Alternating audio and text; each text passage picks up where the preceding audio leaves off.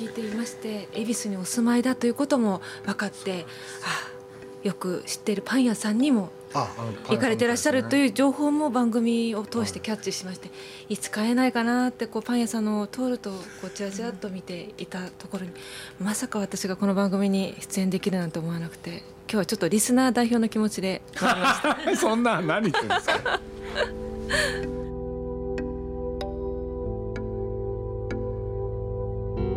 鈴木敏夫のジブリ汗まみれ。今週と来週はピアニストであり作曲家の宮野博子さんを迎えてお送りします。宮野さんは東京北海道バンコクそして静岡で育ち5歳からクラシックピアノを習い始めて大学在学中よりプロのピアニストとして活動をスタート。現在はコンテンポラリージャズピアニスト作曲家として演奏活動をしているほか多くのミュージシャンとのコラボレーションを通じてライブ、レコーディングで活躍されています。今回は宮野さんが汗まみれの大ファンということで実現しました。何の話しましょうかねって言ってねそしたらタイへ行ってるっていうはいあの子供の頃小学校23年生の2年間だったんですけれども住んでたことがありまして、で今またちょっと再びチャリティー活動というかそういったことで去年から行き始めたという。去年からそのタイに行き出したっていうのが短文プロジェクトっていうのをこうタイで幼少期を過ごした仲間3人女性3人でやり始めたんですけれどもその多分きっかけになったのがその子どもの頃のタイの経験というのがあの同じ年齢の子供が働いてたりするのを見るんですよね。だから貧富の差日本では感じられないような、まあ、露骨に言っちゃいますけれどその時は小学校の？23年生。23年生。はい。じゃあ7歳とか、はい、8歳とか、はい、それでタイでは？同じような年齢の子どもたちが、まあ、街で何かを売ってたりとか、うん、で特に印象的だったのがこう車で、えー、走ってて信号が変わる時にあ信号で赤信号の時にあの窓ガラスを拭きに来るんですね子供が。それでまあいくらかチップをくれと。はい、で自分と同い年の子供がそうやってお金をこう稼ぐためにそうやって来るというのがまず私は衝撃だったっていうこととあとその当時の、まあ、子供だったと思うんですけどなんでそんな子供たちが来るんだといや追い払ってほしいと両親に多分言ってたんですよね。でも心ながらにちょっとそのそういうふうになってしまう自分の葛藤みたいのもありながら。だって今伺うとねちょうどねジブリではねナウシカを作ってる頃なんですよね。そうその日本ではその小学校の1年とかそれはどこにお住まいだったんですか？日本では私小学校12年生は北海道の釧路というところに住んでまして。釧路？はい。からいきなりバンコクへ？そうですね。釧路ってあんまり大都会じゃないですよね。そうですね。風景が綺麗だったっていうことしか覚えてないんですあそっちはあまり記憶に残ってないんだ。タイほどは鮮明には。ただあの四季がすごく綺麗だったっていうことと風景が綺麗だったっていうのはよく覚えてますジブリにね「思い出のマーニ」っていう作品があるんですけど、はい、あれ釧路へのあたりが実を言うと。そうなんですか。そうなんですよ。でそこへロケハンに行ってんです、はい、でその釧路からいきなりバンコクへ、はい、いやまあそういうことで言うとね街の変遷っていうのはすごいですよね。だって近い話をしちゃうと恵比寿にはどのぐらいお住まいなんですか？恵比寿はうん30年近くです。そしたら駅前はどうなってました？えっ、とそれこそガーデンプレイスがまだ工事中の頃だったかできる前とかだったんですよ、ね、恵比寿の駅前は？何にもなかったですね。だからアトレもまだなかったですし、はい、アトレの前はどうなってましたか、はい、普通のもうごくごく普通の駅。覚えてます？あそこへ。ね？ちっちゃなお店が平屋のダーッと並んでたの覚えてます？覚えてない？あったんですよ。そうするとね戦争が終わって恵比寿の西口？そこはそういうのがダーッとあって。でそれをそれこそ全部整理してね今アトレになってますけどそういうのになるのに結構時間かかったんですよね。だから最後まで残ってたとこなんですよ。ああ言われてみたらそうかもしれないですね。で恵比寿駅ってね平屋だったんですよ。1階だって、うんうんうん、覚えてます、はいはい、そうすると見晴らしよかった。僕は恵比寿に43年暮らしてるから、はい、よく覚えてるんですよ。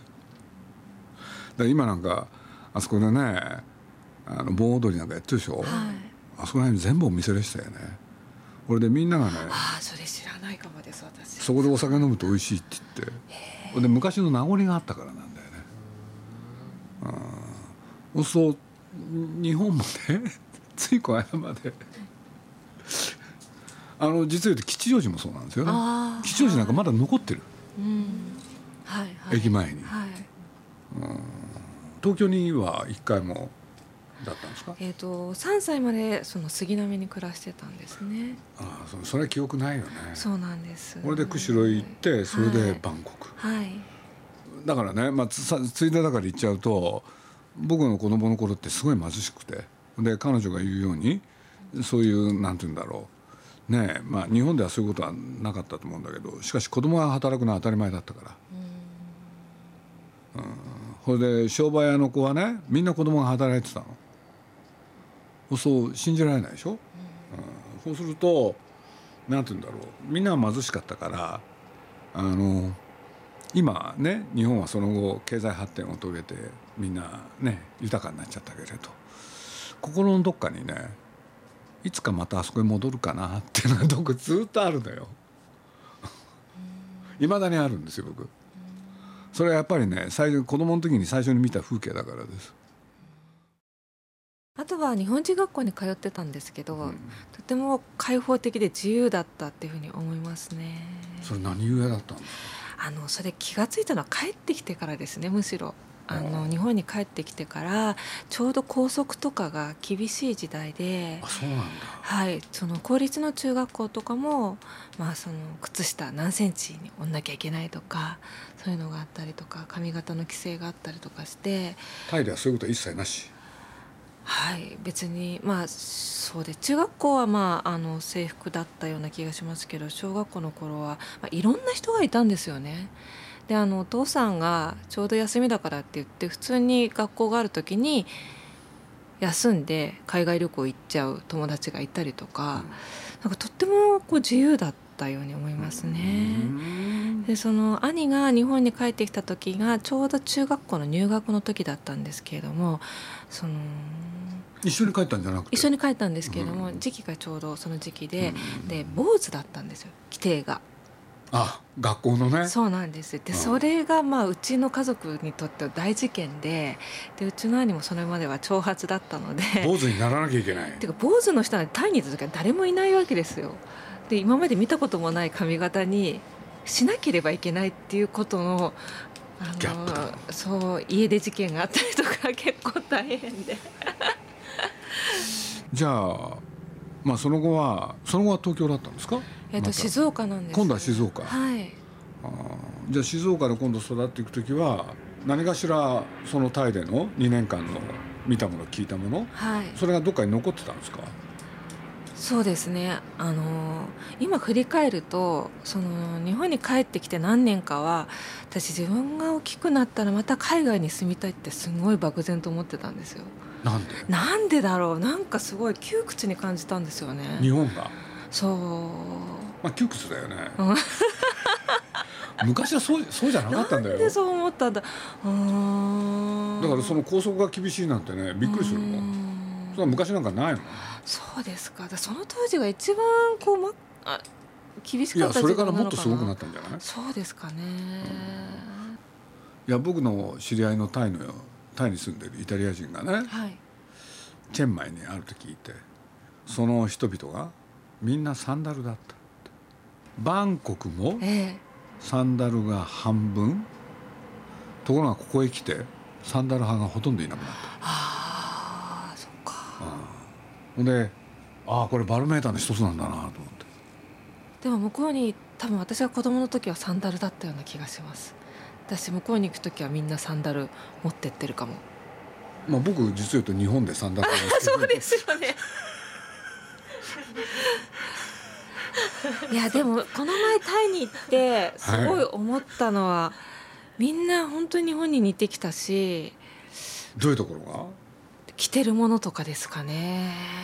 都会の人になってしまってるなっていう印象。あとみんなちゃんとお化粧してるなと思ってだんだん日本になってきましたよね。でもバンコクだけでしょ。バンコクだけがなんていうの？発展してんじゃない？タイの中でっていうことですか、うん、でもいまだにバンコクでさえ行くとほっとします。ほっとするなと思いました。なんで？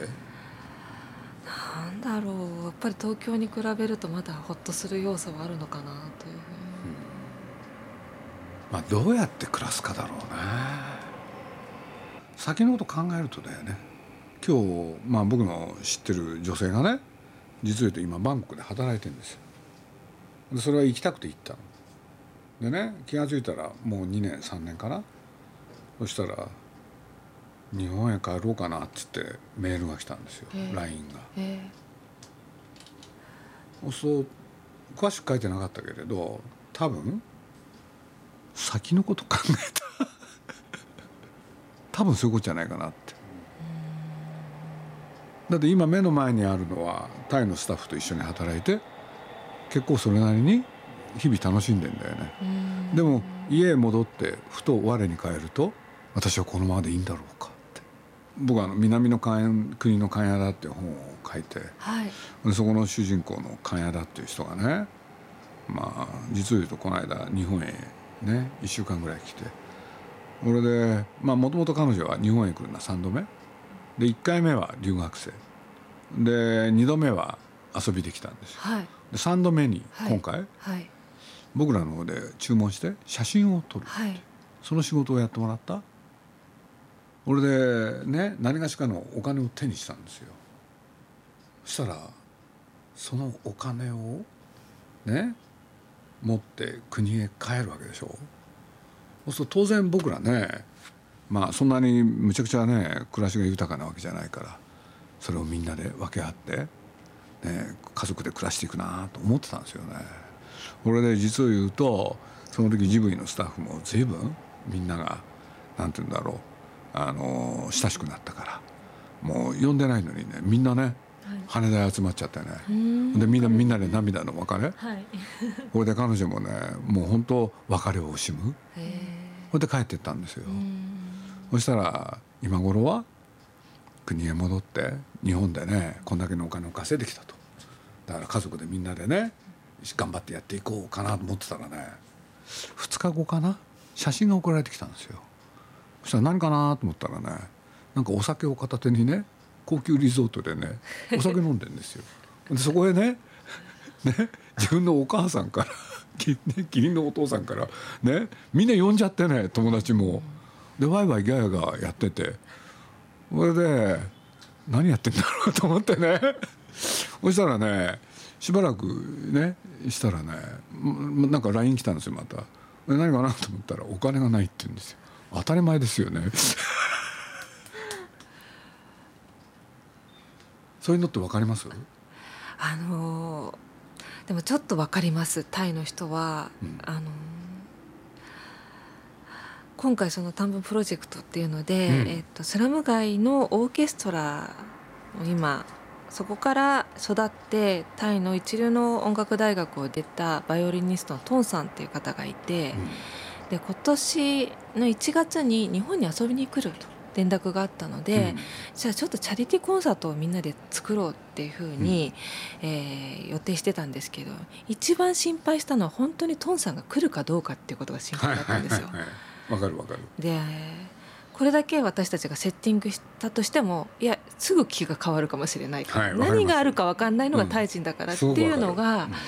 もうそれ何度も念押しして無事に来たから成功はできたんですけれども、だからその感覚はちょっと分かりますね。私そのチャリティーのお金を今トンさんに渡すと危ないから向こうに私たちが行った時に渡そうって。同じだ。そうお金渡しちゃい危ない危ないっていう。僕の知り合いにね、まあ、ジブリのグッズを作ってこれで売ってるお店の社長さんっていうのがいて一番偉い人が。そしたらその人ね今アジアアジアの展開やってるんですよそしたらまあタイムもさることながらね中国でも、それからカンボジアベトナムそしてフィリピンいろんなところでやっててやっぱりそこのスタッフたちやっぱり共通項なんですよね。お金を手にする？スーツ買っちゃう？これでね言ったらしいんですよ。なんで貯金しとかないのか。え？何ですか？貯金とは。だってお金があるとそれは使うべきだろうと。ここ日本人と違うよね。今タイの人たちと付き合ってそうやって驚いてるけれどかつてペリーっていうのが浦賀に来て開国を迫ってこれで世界中から日本へ来た人たちがね。まあ簡単に言うとびっくりするわけですよ。日本って何なんだ。そして皆さんねある任務を背負ってた？つまり日本という国についてある人はレポートを書かなきゃいけない。それから手紙を書かなきゃいけない。日記を書き残した人もいるって。そしたらねそれを一冊にまとめた本があるんですよ。渡辺教授っていう人が書いた本でね「雪しよの面影」皆さんが全員でその今の日本という国にそのびっくりしたのは。本当に働かないこの国の人はって。わかります？その感覚。俺で皆さんがね調べ気になって調べたんですよ。一日どのくらい働いてるか。そう大体3時間から4時間。でもちょうどいい時間ですね。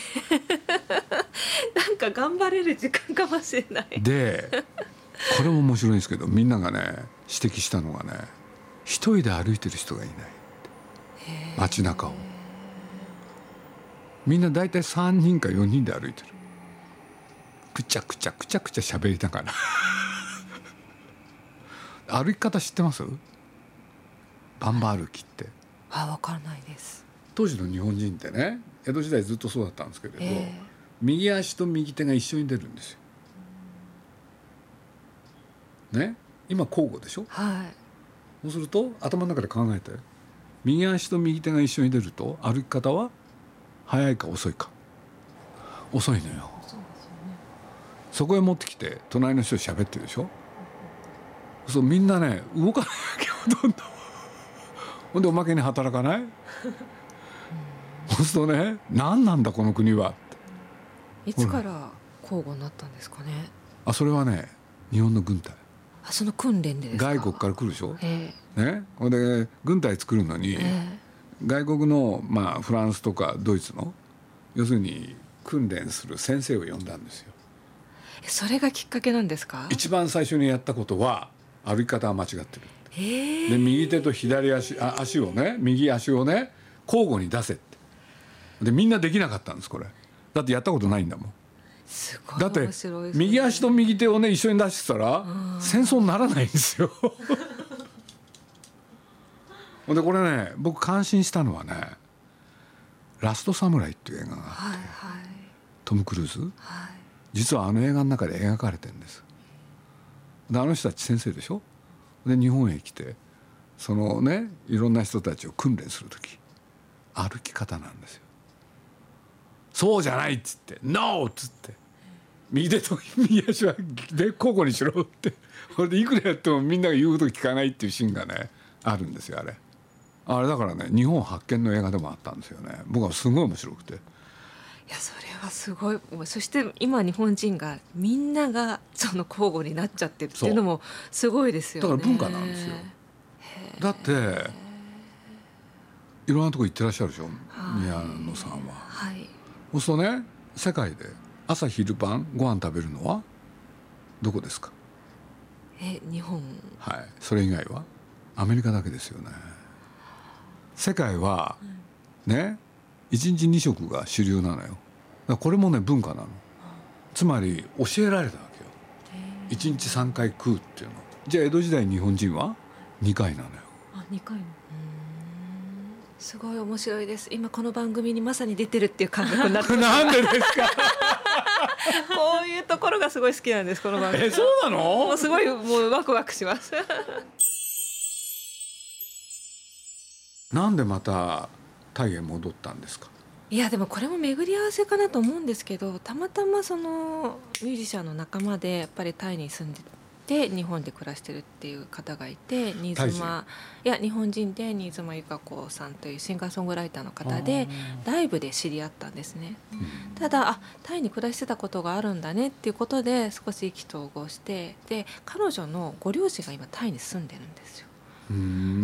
しかも彼女は日本に？日本に行って、夏休みになると毎年子供を連れて向こうに行っている、でまあじゃあせっかく行くなら私も子供の以来行ってないのでちょっと行ってみたいっておいでよおいでよってなってじゃあ2人行くならなんかライブできるかなってなったんですけど向こうで何かこうお金をどうのこうのっていうのもあれだし何かこう音楽を使って役に立つことないかなみたいな話になって、うん、どうやらスラム街で、えー、オーケストラがあると。でそれにバイオリンの寄付とかそういったものを、えー、してあげたらいいんじゃないかっていう話があってじゃあその方たちと一緒に何か私たちができる音楽でできたら楽しいかなってそのオーケストラっていうのは誰が作ったんですか？えっ、とヨーロッパの宣教師の方と聞いてます最初は。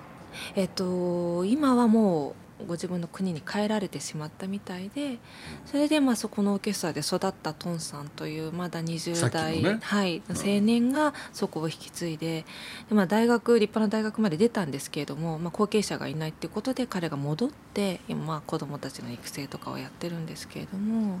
あの国でねチャリティーってどう考えるんだろう。さっきの金田もね、はい。まあ、タイの田舎って親戚の中の長女がオール家族を養わなきゃいけない。必ずしもね資金がお金が潤沢にあってそれで暮らしてるわけじゃないでしょ、えー、ところがあるところで洪水があってみんな困ってるっていうとねそのなけなしのお金を送ったりするんですよね。物資も送るし。音楽っていうのが軸になってまたちょっとその意識が変わってるとは思います。そのトンさんっていうまあ、その青年も、まあ、バイオリンっていう楽器も最初は分からなかったものが、うん、えー、そういったオーケストラに出会って楽器を弾くことになってそこから自分の人生が切り開かれたんですよね。でその成功体験があるがゆえに、えー、子どもたちにそれを同じような気持ちを味わってほしい。スラム街にいるけれどもその音楽をやることによって、えー、自分で人生が切り開けるっていうことを知ってほしいというふうに言ってましたね。それを一生懸命頑張るのはね、えー、やっぱり来世だと思うんですよね。つまり極楽？もうこれは根強いですからね。多分。西洋とか日本みたいに近代合理主義を学んだ人たちはいわゆるチャリティーの発想だけれど実際にそれをやってる人たちはなんかニュアンスがちょっと違うのかなって勝手に想像したんですよね今。金田がその困ってる人たちに物資を送るお金を送る。それからあの必ずね、まあ、お祭りがあってその日は要するにいろんな人に水を振る舞わなきゃいけない。でそれもねやっぱり来世のためなのよ。そうするとそれは要するに仏教の考え上座仏教ですよね、はい。はい、そうすると現世があるけれど来世もあるって。それが確固としたものとしてあるんですよね。でそれが生活の中に根付いてるからでそれが薄れてきてるのがバンコクですよね。だからチャリティーっていうのってどういうふうに捉えるかなんか違うっていう気がしたんだよね。